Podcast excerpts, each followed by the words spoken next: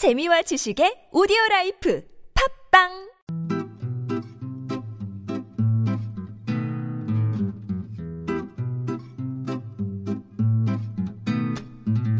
TBS 아나운서 팀과 한국어 천재가 함께하는 쉬운 말 바꾸기 운동. 군대에서 자주 사용하는 단어 중에 조금 더 친숙한 말로 순화할 수 있는 말들이 꽤 많습니다. 장비를 불출할 때는 장부에 꼼꼼히 기재해야 한다.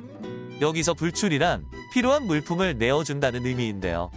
군대 밖에서는 자주 듣는 단어가 아니다 보니 더 낯설게 느껴지기도 하죠. 장비 불출보다는 장비 지급이라고 표현하면 좀 더 쉽습니다. 날씨가 추우면 모포는 군인들에게 꼭 필요한 용품 중 하나일 텐데요. 모포 역시 평소에 잘 쓰지 않는 생소한 말인데다가 일본식 한자어기도 합니다.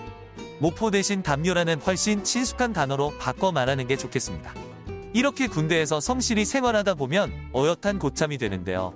고참의 뜻은 오래전부터 한 직이나 직장에 머물러 있는 사람입니다. 마찬가지로 일본의 도제 제도에서 유래한 일본식 한자어인데요. 먼저 그 역할을 맡은 사람이란 의미를 담아 선임 또는 선임병으로 바꿔 부르면 어떨까요?